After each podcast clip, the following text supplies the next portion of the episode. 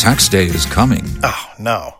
But if you sign up for Robinhood Gold's IRA with a 3% match, you can get up to $195 for the 2023 tax year. Oh, yeah. Sign up at Robinhood.com slash boost by tax day to get the biggest contribution match on the market. Subscription fees apply. Investing involves risk. 3% match requires gold for one year from first match. Must keep IRA for five years. Robinhood Financial LLC member SIPC. Spin your passion into a business with Shopify and break sales records with the world's best converting checkout. Let's hear that one more time. The world's best converting checkout. Shopify's legendary checkout makes it easier for customers to shop on your website, across social media, and everywhere in between. Now that's music to your ears. Any way you spin it, you can be a smash hit with Shopify. Start your dollar a month trial today at shopify.com slash records.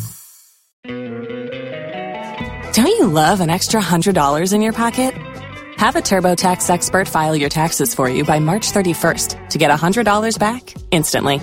Because no matter what moves you made last year, TurboTax makes them count. That means getting $100 back and 100% accurate taxes only from Intuit TurboTax. Must file by 331. Credit only applicable to federal filing fees with TurboTax full service. Offer can be modified or terminated at any time.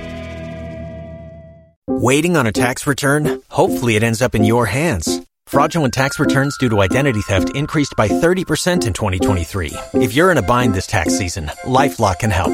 Our U.S. based restoration specialists are experts dedicated to helping solve your identity theft issues. And all LifeLock plans are backed by the Million Dollar Protection Package. So we'll reimburse you up to the limits of your plan if you lose money due to identity theft.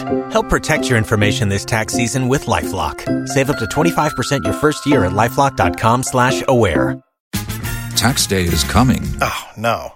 But if you sign up for Robinhood Gold's IRA with a 3% match, you can get up to $195 for the 2023 tax year. Oh, yeah. Sign up at Robinhood.com slash boost by tax day to get the biggest contribution match on the market. Subscription fees apply. Investing involves risk. 3% match requires gold for one year from first match. Must keep IRA for five years. Robinhood Financial LLC member SIPC. Los mejores viajes nacen en la carretera. Pero este comenzará en tu mente. ¿Escuchas ese rugido? ¿Sientes la experiencia de poder? ¿La emoción de la libertad? Ya estás preparado para vivir tu nueva aventura. Nueva RAM 1500. Hecha para vivir. RAM es una marca registrada de FCI US LLC.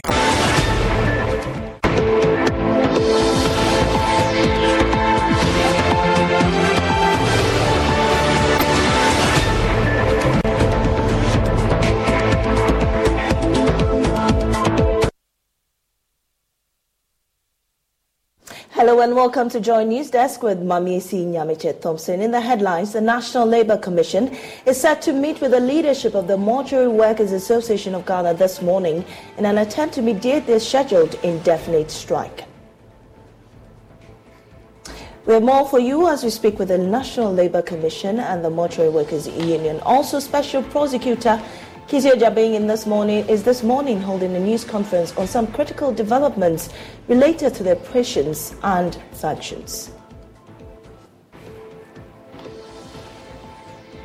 More than 600 individuals face displacement with some confined in their homes due to the overflow of the Dawhenya Dam in the Ningo Prampram district. We have more for you on this.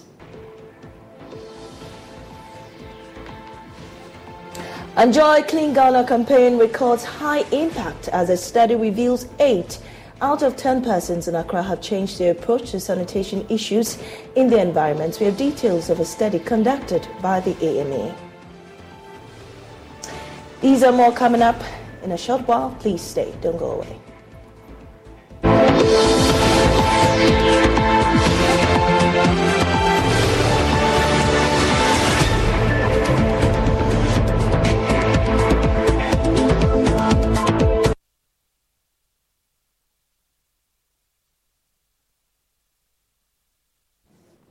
In our first story, the National Labour Commission is set to meet with the leadership of the Mortuary Workers Association of Ghana in an attempt to mediate this scheduled indefinite strike. The General Secretary of the Mortuary Workers Association of Ghana, Richard Kofi Jordan, has expressed the association's commitment to approaching the meeting with utmost good faith. Joining us is the Executive Director of the National Labour Commission, Ofosu Asamoah, for more on this via Zoom. Mr. Asamoah, we're grateful for your time here on News Desk. Um, if we may know, what is your approach entering into this meeting with the mortuary workers?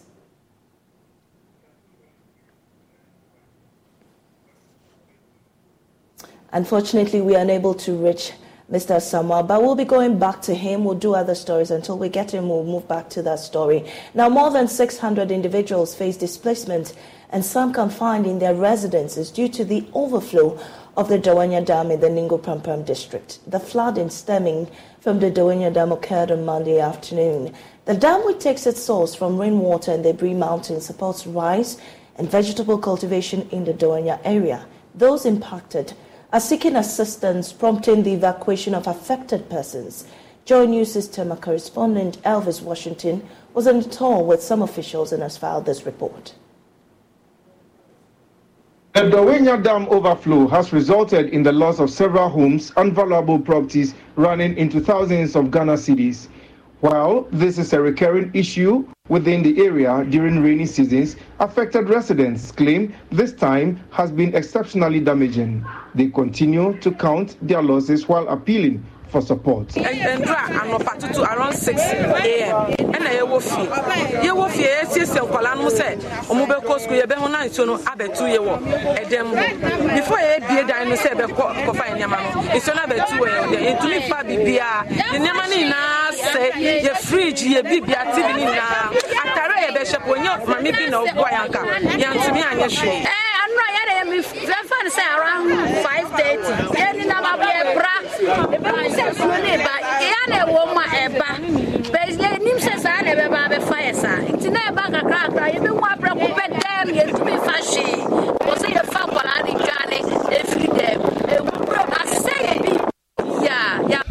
Three days nsuo na ɛtɔɔyɛ no ɛtɔyɛ anadwo na fine nti no ahomakye na mesɔre sɛ meekɔ market. Nti meduru market na mema no frɛ me so wɔn ntumi nkɔ sukuu nti ne nsuo no ɛɛba dɛm hɔ. Nti no mepake nneɛma na mebaa nnurɛ mebaa nnura no. Me machine a mede pam me kunu ɔyɛ wɛda ɔkɔ ɔyɛ ne machines nyinaa fridge tv biribiaa kyɛ sɛ yɛda wɔ ha sɛ nti nneɛma no nyinaa gu nsom yɛduane bi biara kyɛ sɛ ne yɛsɛ yɛba ha sɛ yɛbɛtɛtɛ yɛn ho kakra. Nanso yɛba yɛ the same thing. The Member of Parliament, Sam George, along with District Chief Executive and NADMO officials, surveyed affected areas, including Adotek, Miocho, Ososhi, Adokope, and Oshiokpo. The tour uncovered structures built on waterways, with a major situation in Oshiokpo, where residents faces major challenges due to a developer filling the waterway and constructing an unprescribed culvert across the street. At Adokope, some residents were still trapped in their homes until they were rescued by the team. Amnate George expressed dissatisfaction with Assembly's inaction on residents building on waterways, recommending immediate intervention. It is obviously clear that it is not just the dam that has created this problem, but this problem is as a result of human intervention as well. It is as a result of some man made decisions that we need to interrogate. Because, first and foremost, when you get to the irrigation site at Dawhenya, you see a number of constructions going on on the banks of the stream. Because there's a stream that carries the runoff water. And now they filled it up with material, they've started constructing on it, and so there's no reservoir. And so all of that water is being pushed into the town. Now, when you get into the town itself, the water has its own natural course. Look at where we are standing right now, this very location. An individual chooses to build a hotel, and because he's building a hotel, the runway for water, the natural stream path of the stream into the lagoon into the sea, he has blocked it and put a three inch culvert, which is woeful and inadequate. And that is what has created some kind of dam here and push the water back. So one individual. So you ask yourself, what's the assembly doing? I was on this tour with the DC. I, I kept asking, what's the assembly doing? What's the engineering department doing? How are these houses coming up? How can an individual block a stream? And the district is sitting aloof. The district NADMO boss, Michael Tai Eku, assured an assessment for relief items to help victims. Um, I came here with the DC and uh, my honorable MP. So we've seen the situation. We've assessed people who have been affected by the, uh, the uh, flood. So we are going to meet again and see how best we can solve the situation. Uh, many lives have been affected. So um, you give us some fuel and hours. We are going to meet with the DCE and see how best we can provide some relief items to people who have been affected by the water. The Assembly member for Dawhenya South, Moses Kuto, laments on how residents build without permits within the community. It's a challenge when it comes to construction or development. We look at the appropriate authorities. The district assembly, they are mandated in giving out permits to people who want to embark on any form of development. But even as we speak, the structures that we see in the water we, we don't even know whether they have permit or not. Most of them, are, I'm sure, might not be having permit. So I, I, believe the assembly, this is the time, I'm also part of the assembly. This is the time we need to come in to support and make sure that residents, before they embark on any form of development, will have to get a permit before they do that. For Joy News, my name is Elvis Washington reporting from Dawhenya in the Ningo Prampram district. Let's go to the area now where our correspondent Elvis Washington joins us via Zoom with more updates about the situation. Elvis, so what can you tell us about the fate of displaced persons in Dawhenya? Thank you very much. Um, this morning, well, uh, affected residents are still counting their losses. Most of these people have to pass the night with relatives and neighbors living in adjoining communities within the enclave here. And if you come here this morning, the water as it stands looks a bit stagnant um, since buildings have actually been occupied um, on the natural way of this uh, water. Most of the affected residents have their buildings built directly in the middle of the waterway, so it makes it very difficult for the water to find its way into the Lalue stream. There is a stream in the Dawhenya town that actually um, makes way, that actually conveys water from the mountains and then also um, from the, the dam. But unfortunately, residents have actually built on it. So if you come here this morning, um, residents are still counting their losses and um, they, they have nowhere to go. They have had to pet with some um, relatives and friends living within um, around the community.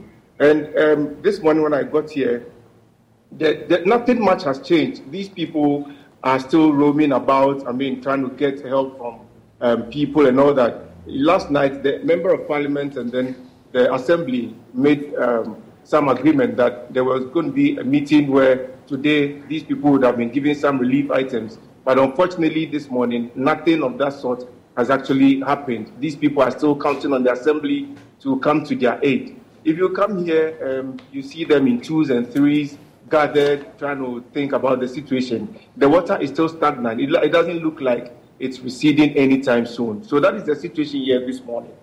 Well, Elvis, you talk about the assembly, but have we, in any case, heard from um, NADMO, who are the official, um, um, you know, directorate to seek to these relief items being provided for the victims? Yes, yesterday the NADMO um, officer, the district NADMO officer, um, was part of the tour, and he mentioned that um, he was going to organize an emergency meeting um, between himself and then um, some members of the assembly, together with the um, chief executive, so that they will immediately mobilize relief items. He mentioned that within some few hours, if these people were going to see some um, items being come their way. But unfortunately, this morning, nothing of that sort has happened. I don't know whether it's going to happen this morning. I've tried reaching out to him, but um, nothing concrete has come out yet. these people are still counting on them to come to their aid this morning because, as it stands now, they have no hope except to fall on the assembly and the benevolence of good people out there. But really, what items will they be needing as of now to be able to cushion them until um, help comes? Well, some of the people I spoke with yesterday and then this morning, they told me that they've lost everything, not even a blanket to sleep on. And one woman in the neighborhood here actually had to house about 40 people in her house. And indeed, she had nothing. So the people slept on bare floors. They, they slept on the bare floor. And so these people would definitely Unfortunately, we lost correspondent Elvis Washington, who is um, at Dawhenya for us, where uh, almost 600 homes have been flooded by the Dawhenya Dam. We'll move away from there and head to our very first story where the National Labour Commission is set to meet with the leadership of the Mortuary Workers Association of Ghana, who are attempting to go on an indefinite strike. We have on the line or via Zoom Executive Director of the National Labour Commission, um, Mr. Ofosu Asamoah, joining us on, on, on this very development. Mr. Asamoah, please, can you tell us the approach into this meeting this morning? Yes, um, the National Labour Commission intends to meet the parties as the Mortuary Workers Association, Ministry of Health, the Ghana Health Service, and the Wages and Salaries Commission, representing the Ministry of Finance to settle the issue of outstanding allowances and other differences that were expressed and petitioned by the BOAC. You know, earlier on when we got the petition, we quickly wrote to the Ministry of Health to apprise the Commission on what steps we are taking to abet this uh, impending strike and outlining the complaints of the mortuary workers. In fact, um, since then, we also invited them to today's meeting so that apart from what they were going to write the other party will also be around for us to iron out the differences if there were any outstanding. So there's been a series of meetings that have gone on between the mortuary workers and the ministry, and um, all parties seem to have come out with something. We have received letters yesterday and today which suggest a settlement and a directive signed by the Chief Director of the Ministry of um, Health, directing that um, the allowances that were outstanding and due the mortuary workers should be paid by the head of facilities to, to forestall the intended uh, strike action. However, we have not received a letter from the mortuary workers confirming what we have received from the Ministry of Health and uh, Fair Wages and Salaries Commission, telling us that they have implemented what they have to do. So they will be appearing before the commission after 11 o'clock today so that um, it will be put to them. If it is acceptable and it is what it is, then I think the issue will be solved. If not, the commission will proceed to I mean, deal with all outstanding issues so that uh, there wouldn't be any strike or in a labor-related industrial action. Well, Mr. Asamoah, uh, is it this particular letter that is becoming the military? Spin your passion into a business with Shopify and break sales records with the world's best converting checkout. Let's hear that one more time the world's best converting checkout. Shopify's legendary checkout makes it easier for customers to shop on your website, across social media, and everywhere in between. Now that's music to your ears. Any way you spin it, you can be a smash hit with Shopify. Start your dollar a month trial today at shopify.com slash records. Don't you love an extra $100 in your pocket? Have a TurboTax expert file your taxes for you by March 31st to get $100 back instantly. Because no matter what moves you made last year, TurboTax makes them count. That means getting $100 back and 100% accurate taxes only from Intuit TurboTax. Must file by 331. Credit only applicable to federal filing fees with TurboTax full service. Offer can be modified or terminated at any time. Waiting on a tax return? Hopefully, it ends up in your hands Fraudulent tax returns due to identity theft increased by 30% in 2023. If you're in a bind this tax season, LifeLock can help. Our U.S.-based restoration specialists are experts dedicated to helping solve your identity theft issues. And all LifeLock plans are backed by the Million Dollar Protection Package. So we'll reimburse you up to the limits of your plan if you lose money due to identity theft. Help protect your information this tax season with LifeLock. Save up to 25% your first year at LifeLock.com slash aware. If you only have a 401k, you're not getting the most for retirement. Wait, what? Add a Robinhood IRA on top, then they'll boost it by 3%. You can do that? And if you transfer in any retirement account, you get 3% on top of that. Is there a limit to the match? No limit. Robinhood Gold gets you the biggest contribution match of any IRA on the market. Sign up for Robinhood Gold at Robinhood.com slash boost by April 30th. Subscription fees apply. Investing involves risk. 3% match requires gold for one year from first match. Must keep IRA for five years. Match on transfers subject to additional terms and conditions. Robinhood Financial LLC member SIPC. Escuchas ese rugido. Sientes la experiencia de poder, la emoción de la libertad.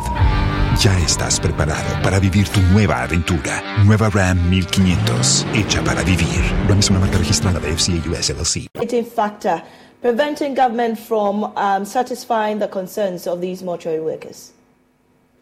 Oh, the government, I wouldn't say, is being prevented by a letter or anything that I know of from implementing any. Least they have signed a memorandum of understanding. So once it is signed, the two parties have agreed that this is what we ought to do. The problem I see from all the letters that we have received is that the implementation has been slow. And uh, that is what uh, the multi workers are, are running out of patience. They feel that the government or their employers have not committed themselves enough to the implementation. But like I said, with the letter having with the letter received yesterday and another this morning suggests that now a firm directive has been given for the facilities to implement what is outstanding. So that is it for now. But until the commission sits to put a stamp on um, I think this is what we have now. Right. So we look forward to the the outcome of this meeting. We'll definitely so yes, by close of this day today, I think the issue should be settled. Uh, we, we're certain that something positive is going to come out of today's meeting. Mr. Sam, are you with me? Yes. Yeah. And, and we are calling accordingly updated. Right, right, right. We're grateful, grateful, grateful for your time. You had Executive Director of the National Labour Commission, Ofosu Asamoah. Moving on, a High Court in Accra has dismissed a suit filed by Deborah Seram Dabla, a young woman who sued a former chief finance officer of the First Atlantic Bank, Kwesi Nimako, for reneging on his promises to her in their relationship. According to her, her sugar daddy, Kwesi Nimako, agreed to buy her a car pay for her accommodation for three years, provide a monthly, a monthly stipend of 3,000 Ghana cedis, marry her after divorcing his wife, and offer a lump sum to start a business. The court presided over by Justice John Bosco Nabaresi says the relationship between the two was founded on immorality and also did not conform to accepted norms of society. Legal Affairs correspondent Richard Kwadwo Nyarko has more on this report.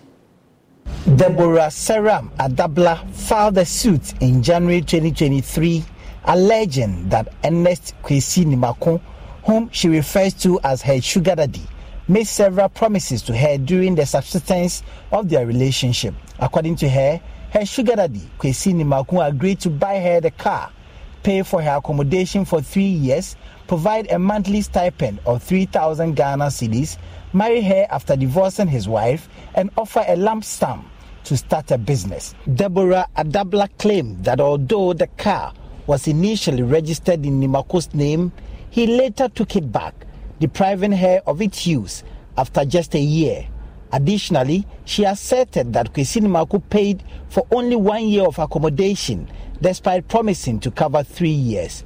The plaintiff was seeking an order from the court directed at the sugar daddy to transfer the title of the car into her name and also give her back the car. She prayed the court to order the defendant to pay her the lump sum to enable her to start a business to take care of herself as agreed by the plaintiff and the defendant. Another relief she also sought was for the court to order the sugar daddy to pay the outstanding two years accommodation as agreed between her and the defendant. That was not all. She also wanted the court to order the defendant to pay her medical expenses as a result of a side effect of a family planning treatment Kwesi Nimako told her to do in order not to get pregnant. On Tuesday, the court dismissed the case, saying the writ filed by Seram Adabla discloses no cause of action. The court, in dismissing the case, indicated that the foundation of the relationship between the two was one that the court should not be disturbed with and be invited to give it judicial blessings. The presiding judge, Justice John Bosco Nabarese, says one cannot recover the price of something he or she has committed into an immoral act. The plaintiff, Sarah Adabla, was subsequently slapped with a cost of 10,000 Ghana cedis. Reporting for Joy News from the court complex, my name is Richard Kwadwo Nyarko. Now, from that to some exciting news, the Joy Clean Ghana campaign is yielding positive behavioral changes as eight out of ten persons within the Accra metropolis have changed their approach to sanitation in their communities. This was contained in a survey conducted by the Accra Metropolitan Assembly into the impact of the Joy Clean Ghana campaign over a two-year period.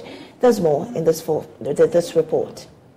The Joy Clean Ghana campaign began with the goal to name and shame environmental health and sanitation offenders on camera to serve as deterrent whilst promoting good hygiene practices of environmental health and sanitation within the Accra metropolis. The Accra Metropolitan Assembly has quickened its steps to introduce star rating systems to improve sanitary conditions. Just like hotels receive stars, the AMA has commenced the assessment of public toilet facilities with a star rating system. That was one of the episodes where the AMA was on inspection tour of some public toilet facilities. After four years of airing the Joy Clean Ghana campaign, the AMA has conducted a research into its impact on the audience. The survey was done in three sub-metros called clusters of the AMA. 250 respondents were selected from each of the three sub-metros for the study also 30 respondents each from the 10 regions, making 300, were also interviewed, making a total of 1,050 respondents. The regions include Ashanti, Northern, Upper West, Central, Volta, Bono Ahafo, Western, Upper East, and Eastern region. One may ask, how many of the respondents followed the Clean Ghana campaign? The study found that 615 people follow the Joy Clean Ghana campaign on a regular basis, with 247 following when they were around. Another 109 persons said they followed it twice a week, and 79 persons said they followed it once in a while. The study found that 83% of the respondents have had a change in behavior after the exercises. 83% of the respondents said they had had a change in behavior after following the Joy Clean Ghana exercises. 8% said there had not been any change, and 9% of the respondents could not tell. Going deeper into the findings, 50% of the respondents said they are very careful about food safety now. 24% said they've stopped buying food from outside. 18% also said they have started doing the right things, with 8% of the respondents saying they have stopped selling in dirty environments. The report concludes that a Joy Clean Ghana campaign brought life into the environmental health awareness in Ghana. We are doing this, like I keep saying, as a continuous improvement measure. They will not be worried. It will rather put the operator and the cleaners on their toes, and it also gives some comfort to the user. So it's a win win situation.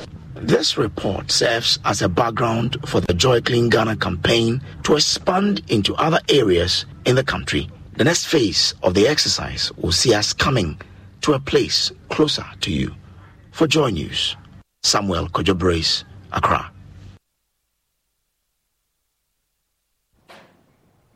A news just coming in, customers of Black Shield Capital Management, formerly known as Gold Coast Securities Limited, have blocked the entrance of, to the Ministry of uh, Foreign uh, Finance, I beg your pardon, the Ministry of Finance, in demand of their locked up funds. Um, this is part of a 36 hour picketing of the ministry to compel it to pay their monies.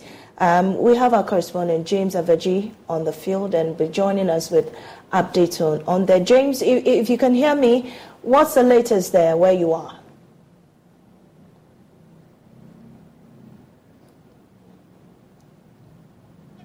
Okay.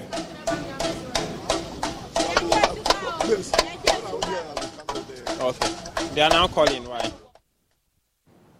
So as you can see on your screen, these are live visuals coming in from the Ministry of Finance where customers of Black Shield Capital Management are currently picketing and um, demanding monies, their locked up funds. And James joins us now. James, what's happening?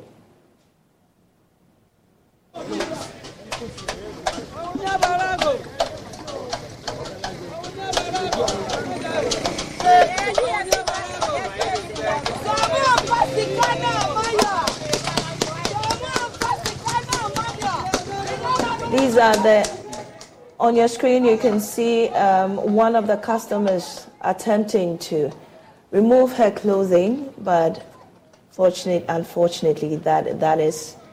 We have James on the line with us telling us what's happening. Hello, mommy, can you hear me? I can hear you now, James. Um, unfortunately, this woman trying to take off her clothes on the screen. What more can you report where you are? So, uh, these are customers Black Shield uh, uh, Fund Management Limited, uh, uh formerly called uh, Gold Coast Limited. And so uh, they have been at the Finance Ministry for the past 24 hours. what they started yesterday at about 11 a.m. was a 36 hour marathon of picketing to demand for their locked up funds. We know that somewhere in 2018 2019, government, through the Security and Exchanges Commission, withdrew the licenses of Gold Coast uh, Fund Management, leading to the locking up of funds of hundreds or thousands of customers. They have been placing demands on government over the period to make sure that their funds are redeemed. Uh, now, yesterday at 11 a.m., they came to the finance ministry here uh, to picket here. As we speak, the gates to the finance ministry have been locked to traffic. They have initially blocked the gate, not allowing any car inside or out of the finance ministry. But just in a few minutes ago, they moved to the street of the finance ministry.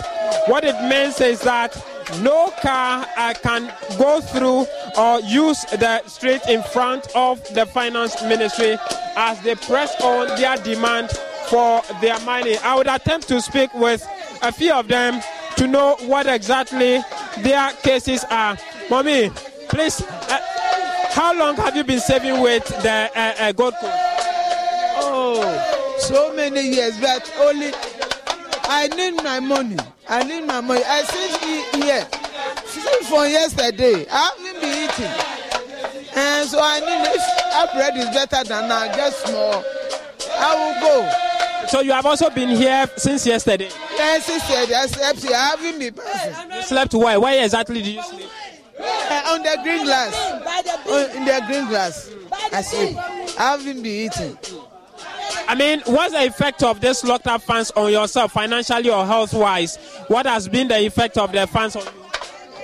Uh, animal you Iminta and shika. Minta and shika for my health. Me ko no manya 70 years. 70 years me wo grandchildren ni nya nya mama. Akomo jibu. Anopa ikura mi didi. Enura mi da ha mi ndware. Eh, eh. What's the call to government? I don't know. I don't know. He said he won't give anything to us. A pay We can sleep here to uh, January next year, 2024. He won't give us anything. Also, if we can sleep here. He won't give us anything. So uh, that's one of the customers saying that she's over 70 years, have been here since yesterday. She said she slept on the green grasses around here in the pursuit for her money. The demand is that government would hit to her call and pay her her money. Let's try and speak with one of the leaders of the group. Uh, you are actually the convener. What's your name? Charles Young. Charles Nyaba. Okay. Uh, uh, very popular Charles Nyaba. Uh, Charles Nyami. Now, you started this yesterday. When are you ending? 7 p.m. today with the arrangement that we have with the police. And so the police have allowed you to block the entrance of the finance ministry? We will not say allowed, but we have blocked the entrance. Why? Because no one is attending to our needs, and we don't. We didn't come here to for picnic. We came here for a protest. You mean that since I, I'm told that you started yesterday at 11, uh, since you came yesterday till this morning, it's about 12 hours now. Nobody has attended to you from the finance ministry. In fact, we were engaged by the finance ministry led by Honorable Mustafa Amin, the Minister of State for Finance Ministry. But in the meeting, he just insulted us. And we also walked out of the meeting. If you say he insulted you, what do you mean? We had met this minister earlier eh, on, on, on the 12th of October when we came here to picket. And in the meeting, we agreed that he was going to tell the government the need to effect our payment immediately and bring us feedback in two weeks. The two weeks elapsed on the 26th of October, and he never got back to us. Upon several follow up, he never got back to us. So, yesterday, when he was inviting us, we didn't want to meet him, but we were persuaded and we met with him. But yesterday was the worst of it all. He told us that the finance ministry will effect our payments on only one condition and that condition is that we, the customers, should get assistance from the finance ministry so that we will go after Dr. Papa Kwesi Indum and the Gold Coast Fund Management Company, challenging the liquidation order filed by the government through the Register General Department against the company to sell its assets. But we said, I know, these are purely legal process, and we cannot use illegality get him out of the court.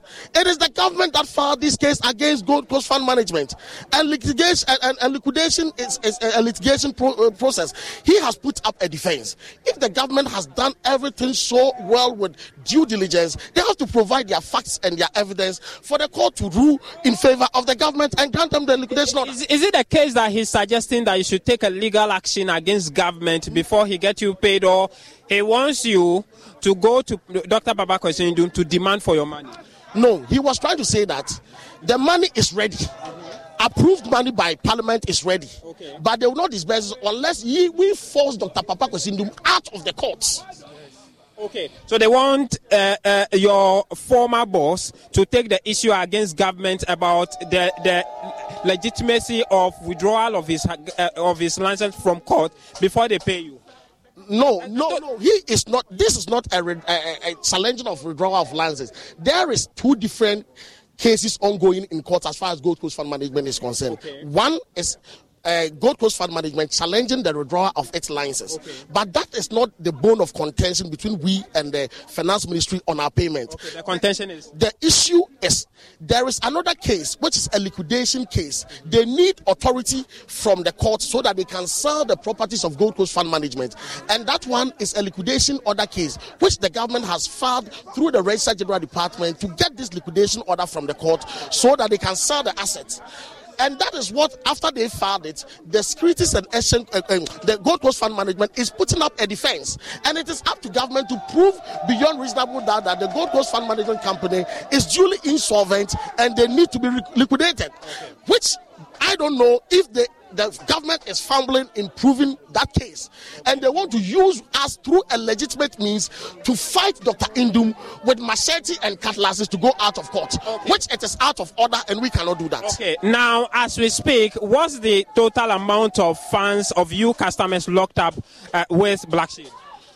As we stand, according to the figures that we know, is left with for for black shield com- customers alone is left with 4.3 billion Ghana cedis for black shield company customers alone. These figures was mentioned to us in on the 12th of on the 12th of October when we met with the finance ministry together with the regulator Security Commission. We asked them that what was the total portfolio for Gold Coast Fund Management before the revocation of license, and they said that it was it was 5.3 billion. And we asked them that out of the partial bailout, how much have they paid as part payment to Gold Coast Fund Management customer. And they said little over 700 million Ghana cedis. It means that they have not paid even a, a, a, billion Ghana cedis to us. So as we speak, they owe you over 4 billion Ghana cedis. How many are you in all? Right now, we are over 61,000 direct customers. And these direct customers, we have corporate institutions which involve a lot of individuals as a one portfolio counted. We have a lot of financial institutions like the microfinances, the cooperative credit union, churches, and other institutions. Okay. okay, but all these things are counted as a single investment claim. So if we open up the tentacles, these 61,000 customers will spread to not less than 150,000 customers. Okay, so uh, by 7 p.m., what do you expect government to tell you? And in the uh, in the event that you do not hear that from government, what's your next line of action? By 7 p.m., if we do not hear anything from the government, as far as we are concerned, that is the arrangement we have with the police. So we will end the protest and we will let you know our next line of action. Okay. And so uh, that is Charles Nyame, a convener for Black Shield Customer. He says that there are about 61,000 of them, including, um, I mean, uh, institutions, uh, including individuals who government owed a total of over 4 billion Ghana cedis. They started this yesterday at 11 p.m. and they say that they will be continuing to 7 p.m. today as we speak. They have blocked the entrance. No of workers of the finance ministry is going in and out of the ministry. Uh, they have just moved that to the main route in front of the finance ministry. What they intend to do is to occupy this place, uh, people ranging from pensioners. I just spoke with a woman who says she is over 70 and her money is there. They are demanding government to pay although government has promised in the 2024 budget that uh, it, they are actually working towards resolving these issues, they said they are taking none of that. All they want is uh, payment of their over 4 billion Ghana cedis. So that's the issue here. That's what is going on at the finance ministry as we speak. But James, have you been able to hear from the finance ministry anybody at all telling you which steps they're taking um, as to address the concerns of these people?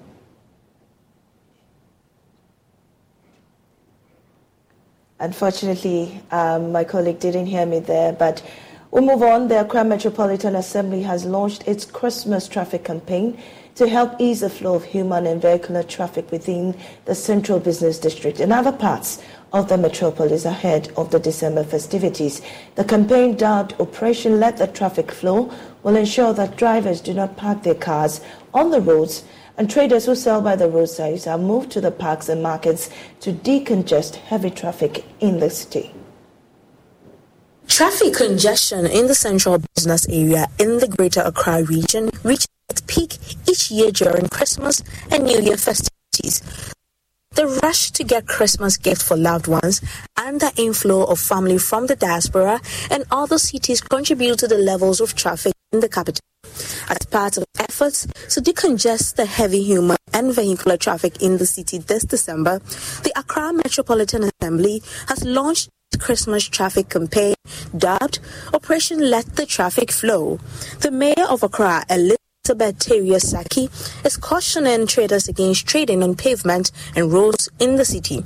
She stated that it is unlawful for drivers to park their vehicles on the roads and is urging them to desist from the act. Well, the Assembly deeply appreciates the invaluable contribution of the informal sector, including street vendors, to our city's vibrant life.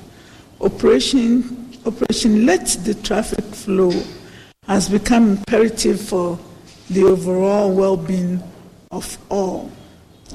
Trading on the streets and pavement aside the designated areas is prohibited and against the bylaw of the Assembly. Parking and loading at unauthorized places is unlawful the vehicle found, vehicles found to be parked at the wrong places will be towed and offenders duly fined. Trading activities on the Carnation Overhead Bridge should cease immediately to prevent looming disasters. Head of Public Affairs for AMA, Gilbert Ankrah says the Metro Security Council has deployed a special task force to see to compliance issues. Let me state that the AMA currently we are looking at our jurisdiction spans between areas um, of Ashiedu Keteke, Okaikwei South, and then um, South. So we are looking at the entire Central Business District. We are looking at areas within Kaneshie. Don't forget, Kaneshie also is uh, some area where we have a lot of drivers parking on the streets and all that. So, as part of this exercise, we're moving our men to these uh, areas to ensure that uh, we not necessarily decongest, but to ensure that uh, we ease uh, people who have um, who are operating within areas which bring congestion. The Accra Metropolitan Assembly is urging citizens in the region to refrain from littering in the city. Rejoice Semefakpesu's report read to you.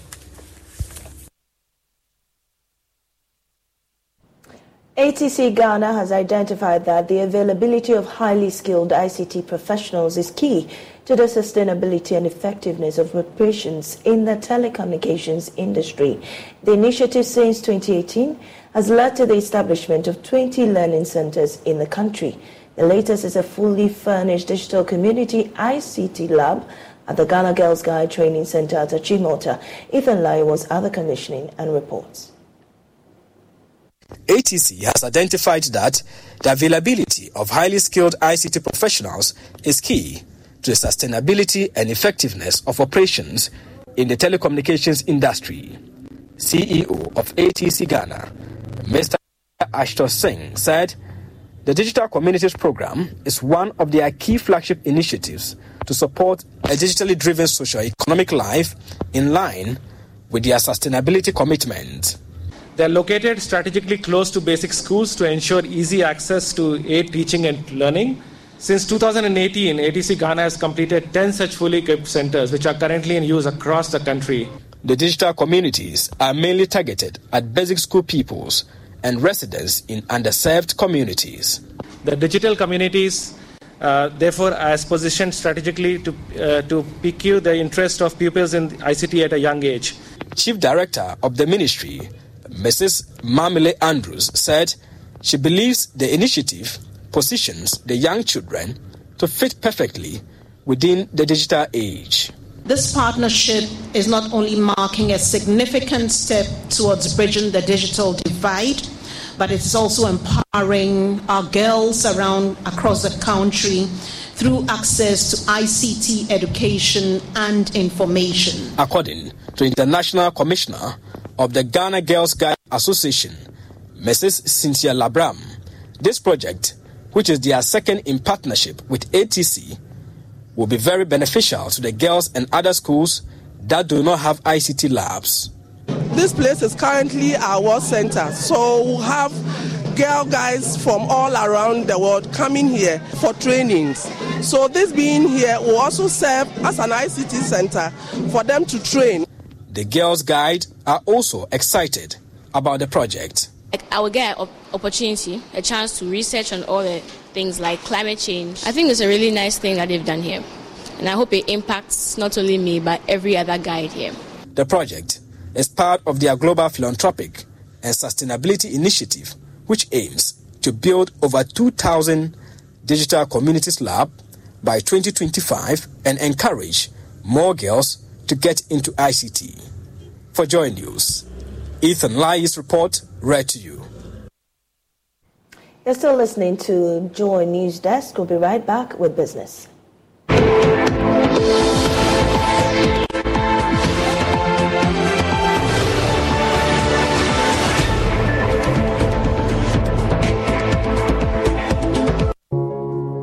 Every day, people have money emergencies. I need my school fees. Emergency. Mommy, chop money emergency. Emergency, emergency. Catch it. I'm the rent emergency. Now, there's a new emergency number in town. More money, more money, challenge and enjoyment. At the top life we got. Dial star 770 hash for all your money emergencies and chop life. Dial star 770 hash for money emergencies and get easy and quick access to your money, loans, and other banking needs. EcoBank, the Pan African Bank.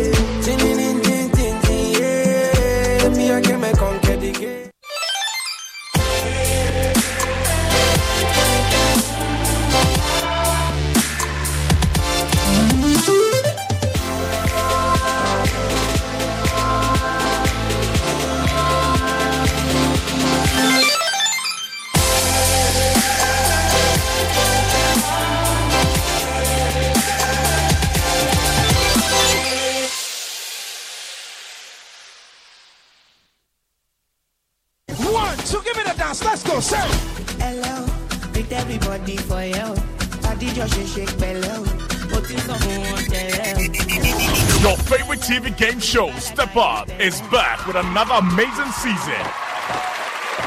This time, we are stepping up with Syntax Tank. Step up with Syntax Tank. We'll see contestants answer questions of your choice and win over 6,000 Ghana Cedis cash prize weekly and other products from our sponsors.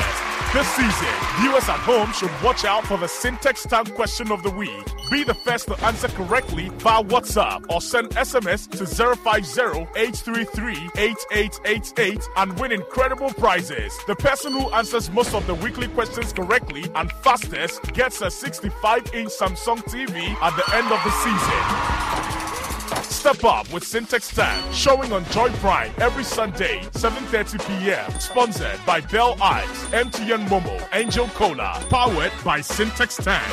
Joy Prime, your ultimate experience.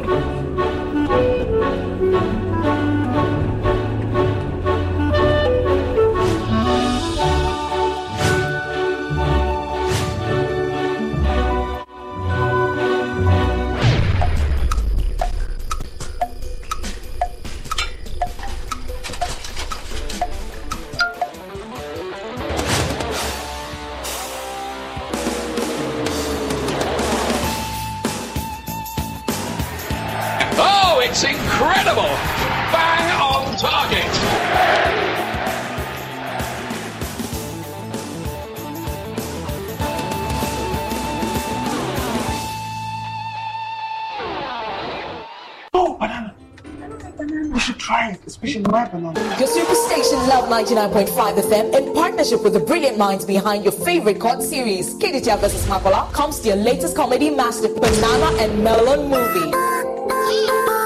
Meet Henry, a man on a do or die mission to win the heart of his lover, Afi. But Afi seems to have other plans. By the way, are you an Ewe? Yes, Afi Chibwe. Oh, oh, Afi, you are lucky. I'm lucky. Yes, I'm looking for an Ewe. You are an Ewe. Starring the incredibly talented Louise Lamis, the fantastic Atidadi, and the lovely Isabella Etona, comedian Kweku Forty, and many more. Don't miss the grand premiere in Kumasi on December 2nd at the CCB Auditorium, KNUST, and there are two show times, 7 p.m. and 9 p.m. Tickets are available for just 60 Ghana cedis single and 100 Ghana cedis couple. Tickets are available at front desk of Love FM, Poku Trading Supermarket, Adum, IC Cup, KNUST commercial area. Sponsors.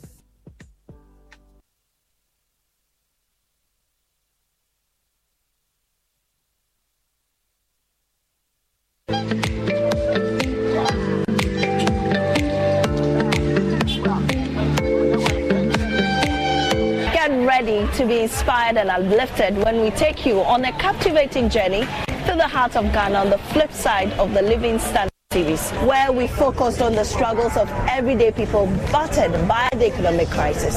Now we focus on the stories of hope.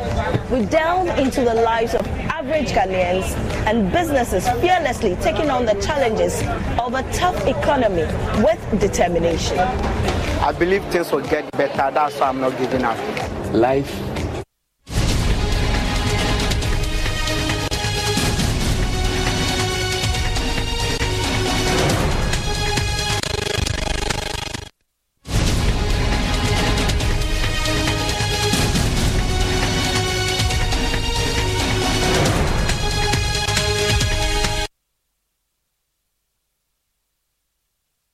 Welcome back. We're unable to bring you business, but happening now at the Office of the Special Prosecutor, there's a press conference ongoing on some critical developments related to its operations and functions. Let's go live there now.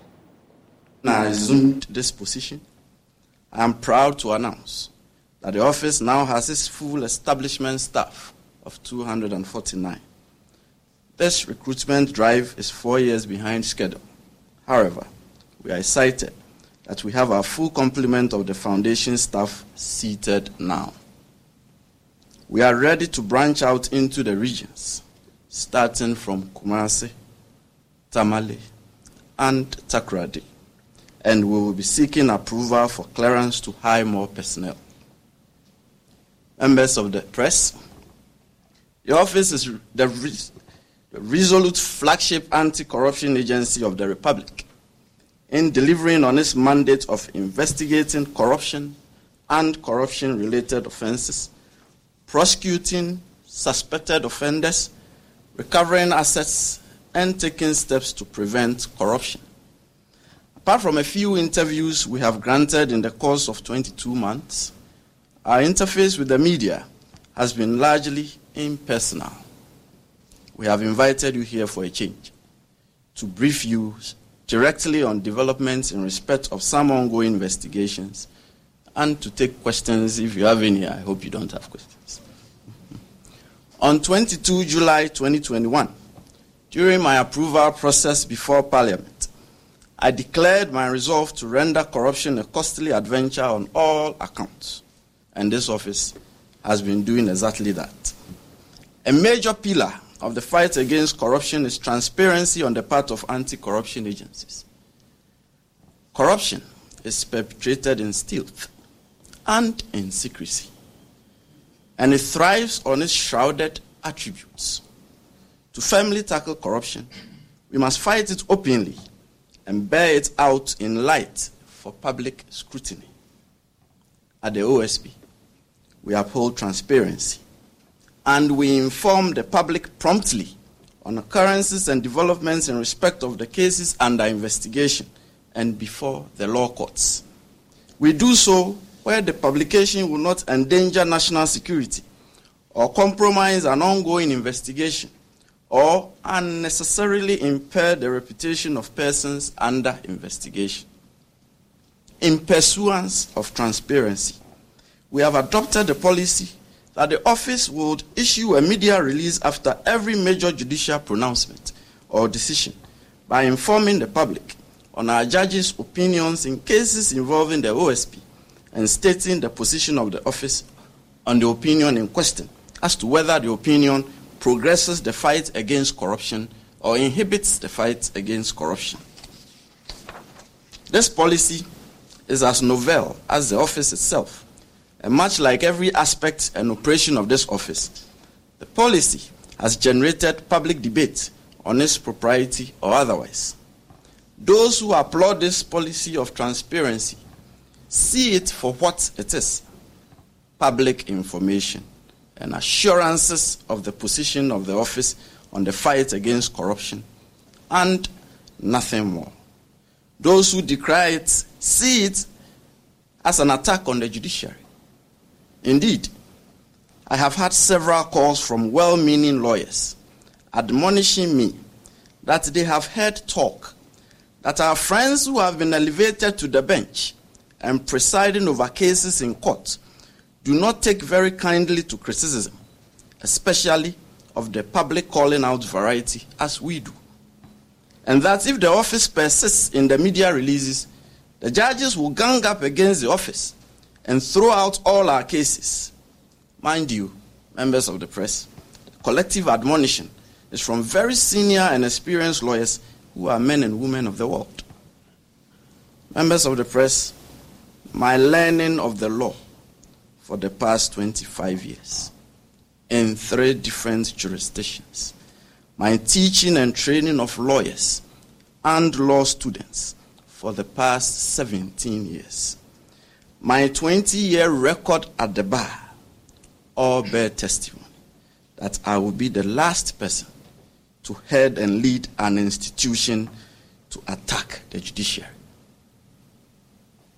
It will be absolutely of no good and utility should it be the case that the OSP is set against the judiciary or that the judiciary is against the OSP that will surely spell disastrous consequences for this republic, especially in the fight against corruption, to the unending glee of corrupt persons.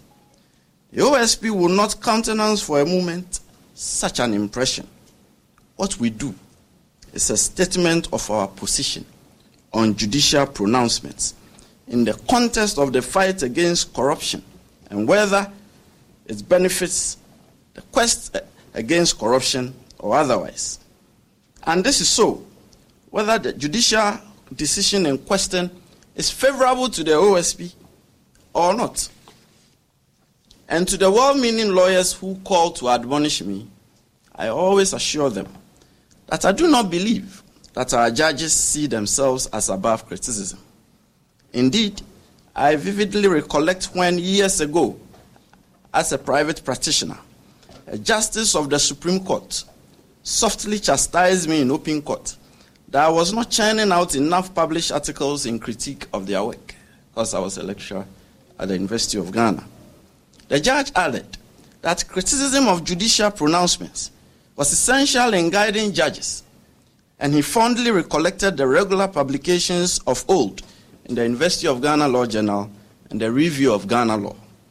I reckoned the judge's observation with admiration. Collectively, with the well meaning lawyers who admonish me, we philosophize and wonder if our judges would do such a thing as gang up against the flagship public anti corruption agency to scuttle its work for whatever reason. Our musings ran along the lines of would that not defeat the fight against corruption? Would that not put our young democracy in danger? Will the judges not stultify themselves in the process? We always end with an open ended sigh, sometimes a sigh of relief, sometimes a sigh of concern that may that never be the case. And personally, I do not believe that our judges will ever adopt such a dystopian stance. However, members of the press, there appears to be a developing trend of rather regressive and dismissive judicial decisions in respect of cases involving the OSP with troubling consequences. And it seems to us that a careful examination of these outcomes portends a disturbing specter that the fight against corruption is being hampered to the disbenefit of us all. And I do not say these things lightly. Four instances will suffice.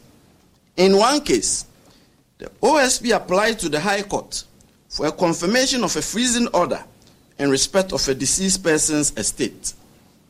The judge refused to confirm the order by, in effect, holding that the OSP had come too late since the person of interest had died and that his death had extinguished the inquiry commenced after the occurrence of death. We publicly commented on this outcome, and the danger of this outcome is obvious, members of the press. It is to the effect that a person may, in his lifetime, acquire property through corruption, and then upon his demise, happily pass on the corruptly acquired property to his estate, and by so doing, extinguish all scrutiny as to the propriety or otherwise of the acquisition of the property because his corrupt activities were not discovered during his lifetime. In the second instance, the OSP had declared as wanted a person it believed to be a fugitive from justice. The person, through his lawyer, proceeded to the Human Rights Court on an ex parte application, and the judge, without even an inquiry as to why the OSP believed him to be a fugitive from justice, issued an injunction that the OSP should not arrest the person for a period of 10 days members of the press, this is dangerous. It encourages criminal suspects to go before the courts to seek injunction orders against law enforcement agencies from apprehending them. The judge did not advert his mind to the well founded proposition that no one has the right not to be arrested, and he accorded the suspect a right not to be arrested. In the third instance, the OSP applied to the High Court for a confirmation of a seizure order and a freezing order in respect of a person who had just resigned from a ministerial position and had reported that large cash sums in foreign denominations had been stolen from her residence. In addition, the OSP subsequently discovered additional large cash sums in foreign denominations and cedis still stashed in her residence. The judge hastily dismissed the OSP's application and ordered a return of the seized amounts and the defreezing of her property. And he proceeded to lash out at the OSP for not doing a thorough investigation without the slightest consideration that the seizure and freezing orders are designed by law to facilitate investigation into the affairs of suspects and not the other way around of requiring thorough investigations before the OSP can seize or freeze. The judge also completely ignored the fact that in almost every jurisdiction, including Ghana, it is extremely unusual and highly suspicious for a public officer to have such large cash sums stashed in their homes, and that the circumstances of the case dictated pause and reflection and the granting of the OSP adequate time to carry out its investigation. In our estimation, the judge was only interested in the return of the money to the person of interest and nothing more. Then he proceeded to erect non existent legal barriers to prevent the OSP from investigating the matter. I'll revisit this case. Members of the press, in the fourth instance, the OSP had issued an investigation report in respect of the grant of a customs advance ruling by the Customs Division of Ghana Revenue Authority. The report opined that there was an institu- institutionalized culture of lightened, sorry, light-hearted unconcern regarding impropriety of action at, at the Customs Division of Ghana Revenue Authority, which indicated a high propensity to engender corruption and corruption related activities. Consequently, the special prosecutor directed the opening of a wider investigation in respect of the affairs of the Customs Division. Further, in pursuance of the office's mandate of taking steps to prevent corruption, the special prosecutor directed remedial action by Ghana Revenue Authority. The authority has instituted processes on the basis of the special prosecutor's directive, which has saved the nation substantial revenue. Then comes the problem. The affected customs officials proceeded to the High Court to challenge the work of the OSP. The judge accused the OSP of constituting itself into a court and a commission of inquiry by making findings. In doing so, the judge conveniently shut his eyes to an express statutory provision that the OSP has the mandate to publish detected acts of corruption, and that was exactly what the OSP had done in the report. I wish it had ended there. But worse, the judge then proceeded to prohibit the OSP from further investigating the affected persons. Members of the press. The judge fell into the grievous fault of what he accused the OSP of by outlandishly going beyond his jurisdiction with a, a purported clothing of the affected persons with immunity from investigation and hence immunity from prosecution. Members of the press, the duty and mandate of the courts is to apply and enforce the laws of the Republic and not to grant persons immunity from criminal investigations and prosecution. A court cannot injunct the OSP from investigating or prosecuting any person. The decision to investigate and prosecute lies with the investigation and prosecution authorities, such as the OSP. And the OSP has at all material times carried out its power to investigate with candor and professionalism, being minded of the rights of suspects under its investigation. Members of the press, just as it is essential that anyone accused of a crime should have free access to the courts so that he may be duly acquitted if found not guilty of the offense with which he or she is charged. It is also of the utmost importance that the judiciary should not interfere with investigation and prosecution authorities in respect of matters which are within their statutory powers. It will be gravely inimical to public policy, the fight against corruption, and the administration of justice if the court stepped into this arena to decide who should be